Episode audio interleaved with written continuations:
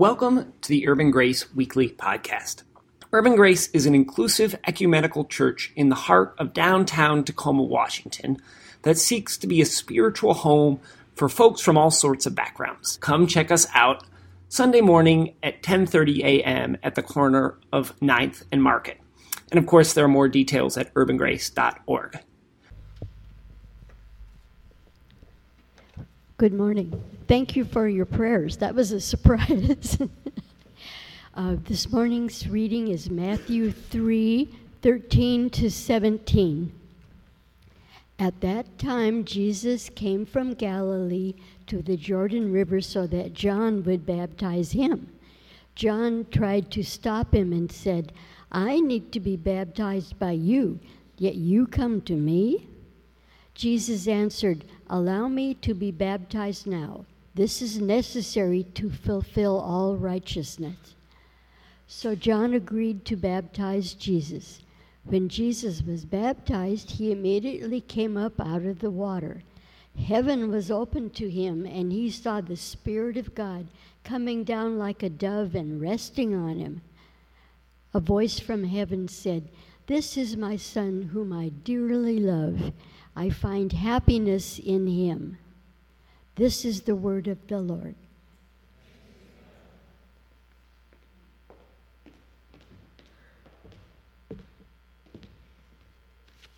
So, good morning again. I'm Abigail, and I just want to make, I just want to cover some business.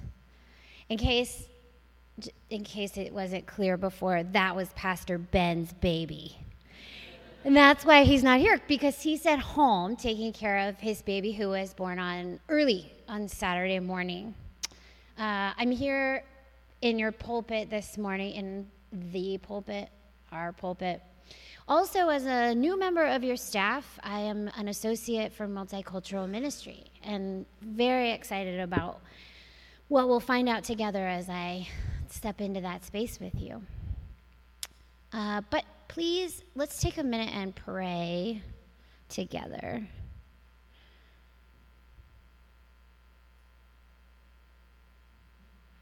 God of the newborn and God of those passing. Be with us now. May your word only be spoken. May your word only be heard. Amen.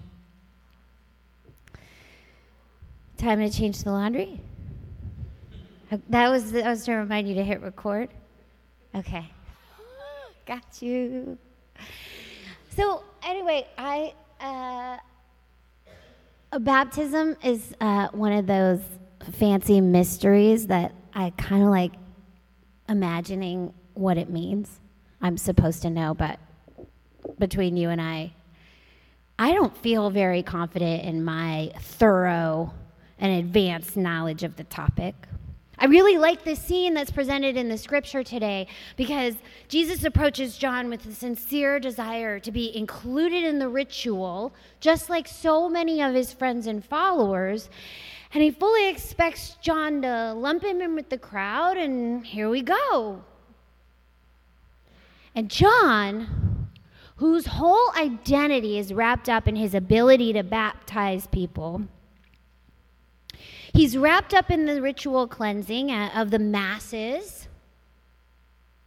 He suddenly downshifts, leans in toward Jesus' ear, and whispers, Wait a minute, I've been telling everyone that you're, that it's you. That they should wait for a real leader like you. And now you're confusing everybody if you want to be just like everybody else who came for baptism. Don't you think maybe you should at least pray for me or something first? Baptize me, and somehow make it a bit more clear for everybody. Aren't you the one we've been waiting for? And Jesus gives him the same explanation he gives so many people over the next three years of his ministry. Listen, I'm just doing the next right thing. I'm just going by the prophecies it, maybe it's confusing. It, maybe it won't be confusing. Maybe it'll help. Many of us know the stories. John knows the stories. And Jesus explains most of these people know the stories, but maybe this is a chance to really live the stories rather than just tell them. So come on, baptize me, and we'll see what happens. And we'll go from there. So John says, Okay.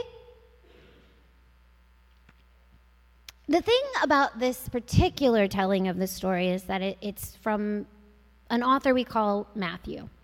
And Matthew is on over and over again about the importance of fulfilling the prophecies, of living the stories. So he's telling this story in a way so that we will remember that Jesus came to fulfill a prophecy, which is a fancy way of saying there were a lot of stories about Jesus before he was born as a human. So people wanted him to behave in ways that align with those stories.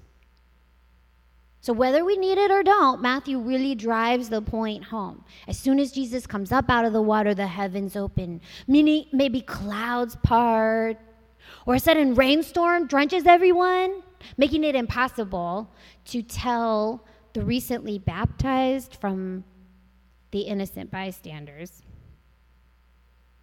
And then out of nowhere, a huge white pigeon comes flapping down and lands right on Jesus' head. So Matthew doubles down. He decides to make it real obvious and says, in case anybody has any questions, this is the offspring of a deity. Not just your typical moody type of God, but one that is pretty proud of this particular human. This is great literature. This is a great story. I totally want to live this story. So, fast forward a couple thousand years of Christian history and academia and praxis We've been playing out this story in all times, in all places. We've modeled our sacraments and liturgy after this moment. It's one of the few things that you can find in almost any church anywhere. We've interpreted and studied and crammed a lot of meaning into reliving this story. Many of you in this room have participated in this kind of ritual cleansing. Maybe you have really fond memories of baptism for yourself or your family. Maybe you're not sure whether you've been baptized. I'm one of those clergy members who isn't concerned about whether or not you understand or undergo the rituals. I just want you to know you're invited to try it on, to remember it or ask questions about it, to seek healing from it if it was damaging. And I have found that it is in the act of pretending or guessing or running experiments that we end up learning and finding meaning at the same time. I could teach you theology all day. If you like to memorize facts, we have some of those available. But when you have a chance to really try it on, it will mean so much more. I was um, I was once a vicar for a congregation that believed that you ought not participate into com- in communion until you've been baptized. Well, as luck would have it, they love to baptize babies and adults alike. So we taught little tiny kids about communion. We liked it when they participated as fully as they could, as soon as they wanted to know about it. I loved teaching these First Communion classes. There were plenty of adults who questioned the efficacy of this exercise. They, uh, they were wondering, why are you teaching theology to three years old, three year olds? Well, they were concerned that these little ones would just play with their food at the table. they believed young children couldn't understand what communion is about because they're not very serious, and this is a serious exercise. So I just smiled and admitted that I have a master's degree in all this stuff, divinity, and I don't really feel like I understand it all that well. The more I learn about it, the more questions I have about it. So that's why I keep doing it every chance I get. And maybe we should start these kids early. Well, so one day a baby doll came to First Communion class. And the baby doll's mama asked if the doll could take communion. So, what else could I say but has she been baptized? so, all of a sudden, everyone's paying attention. And these kids were eager to hear the answer there was this weird feeling of a room full of preschoolers grieving and hoping and eating popcorn and uh, this mama, this little mama's thinking it over. She couldn't remember. She wasn't sure. Maybe, what do I say? Turns out she hadn't been baptized at all, ever. Well, so we knew what had to be done. We marched toward the sanctuary quietly, and the class climbed into the pews closest to the font and teetered literally at the edges of the seats. This group of kids knew this game. They had played baptism before. I took that tiny baby in my arms, holding her the way you hold premature hopes. She was so tiny. And I brought her close to the water's edge and cupped in my hand enough holy water to drench her little head thrice. In the name of the Father, so pleased, the Son washed clean, and the Spirit flitting around like a songbird.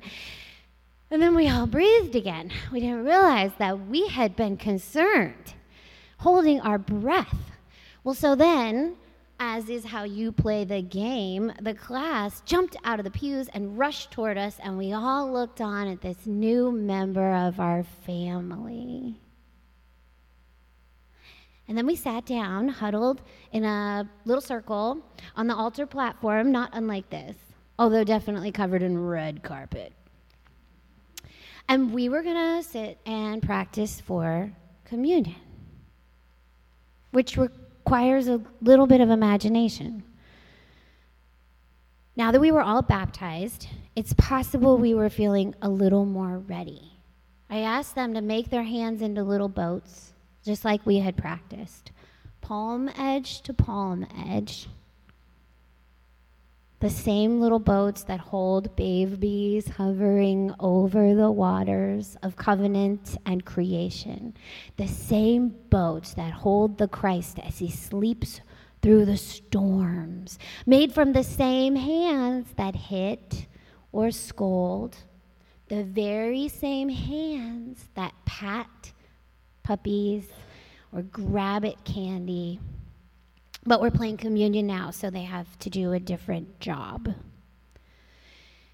Well, the newly baptized among us must have been sleeping because she was very quiet where she lay on the floor beside the lap of her little mama. And yet, we were concerned for her, apparently. Now, can she have communion now? So I thought about how to respond again and the image of Cookie Monster eating cookies came into my mind. And I realized that unless you're paying really close attention, spoiler alert, all you see are just the cookie bits flying everywhere. And you don't realize he's not actually going to be able to swallow the Cookies? She's a puppet.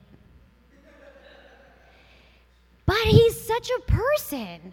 He's so real. He's so kind and emotive and those googly eyes are that's that's truth right there, right? And he's so fuzzy and a consistent persona. So I thought, all right, I'm going to lean into this. Okay, can your baby, is she awake enough? Can she put her hands together and show me that she's ready all by herself the way you can? Can she play with us? Well, sadly, but not too sadly, the answer was the small but hopeful not yet. This little girl was playing mommy, playing baptism, playing communion with such conviction. If only I could believe and engage and understand reality and sacrament the way she makes believe. The story of John and Jesus is a story of two men working out the details of the game the same way I see kids work out the roles they will play in their make believe world as they learn how to engage reality. Lena, my daughter, asked me recently to be the mommy elephant in her dollhouse. You be the mommy and pretend it's bedtime, and I'll be the little boy elephant and pretend we can watch some shows. I told her, I play the mommy all the time. I don't feel really good at it. But uh uh why don't you pretend to be the mommy in charge? I'll be the little boy elephant. She agreed and then she laughed at all my jokes until she fell out of her chair because well, I just did all the things she does that make me laugh when she's the kid and I'm the mommy. It's the same with John and Jesus as they negotiate the way they want to act out the stories of the prophecies. John tells Jesus, okay, you be the Savior and you baptize me. We know this story. And no, wait a second. Uh, Jesus says, the story says you're the baptizer. It's your job. I'll be the baptized first and then I'll do you. And John agrees. Oh, great. New game. Same story, new game. Okay. We can, we can try it. We do this even into adulthood. We have to play at serious matters whenever we don't know what else to do. Let's play family, like we've seen it played out. We'll have a party and a blessing, and you'll say, I do, and I say, I do. Well, okay.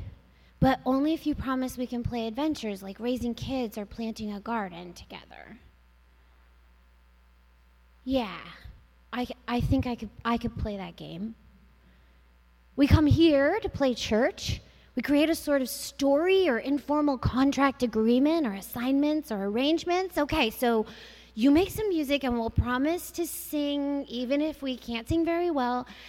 Yeah, and then if you're worried about someone, you tell me and I'll say a prayer. And I, I, I think I could practice believing that's going to work. Because here's the clincher the things we do in this space are bite sized versions of the things we have to do when things get real. The liturgy is your practice for real life. The two cross over. I don't offer the parallel between playing pretend and real life in order to mock either aspect. It's quite the opposite. I want you to see the value in the ways we work out our identities as we try on a new way of life.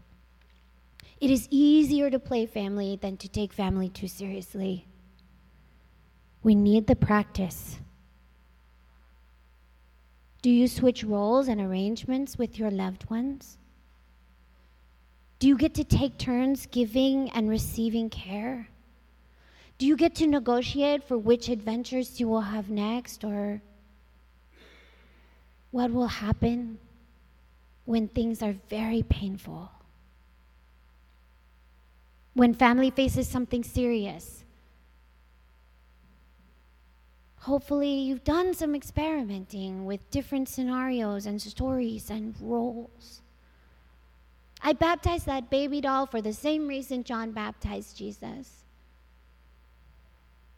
I needed to try on a new role and play along with someone who is very serious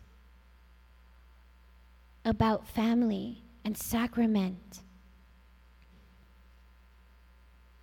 Participating in the stories written by the community can give you a new identity, a new understanding of spiritual life and your part in it. That is what it did for John and Jesus in this story. We baptize one another because it is a gesture, a symbol, a sign, a way to play with the idea that ordinary water is part of something larger. It's a way to assign a new role to water and to the people who participate in these rituals. I take playing church very seriously. The same way my daughter is adamant that I refer to her as Fluffy when it is time to play kitten. It validates It's a way to cross over into another place and time, a spiritual time, a learning time. You all take playing church very seriously because we need, like John and Jesus needed, to live the stories and be in the new roles and be in the new covenant, in the new life. We need the play practice for when real life calls upon us to behave in new ways and be transformed. Here in this place, you can try on belief, you can pretend to be gracious or accept accolades, you can play at generosity, you can set boundaries that maybe it's hard to set in your professional life. And when you're faced with a challenge that calls you to believe the unbelievable, maybe you will have tried it on. When the nations are at war, we can come here and learn and live stories of appropriate responses to violence and hatred.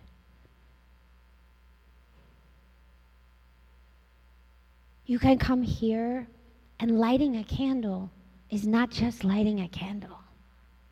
Water is not water. Fire is not just fire. Smoke is not just smoke.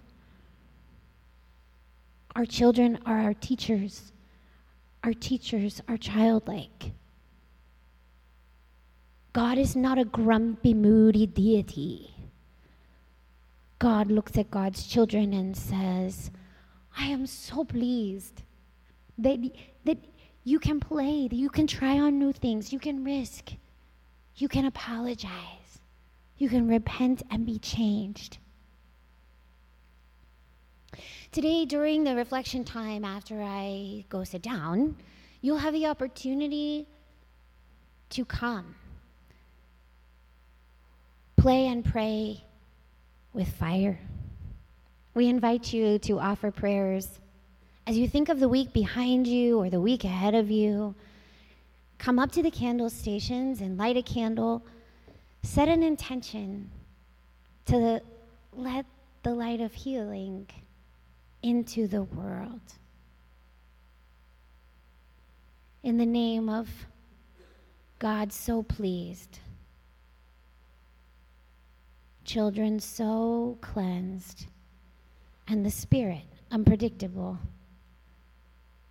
like a dove. Amen.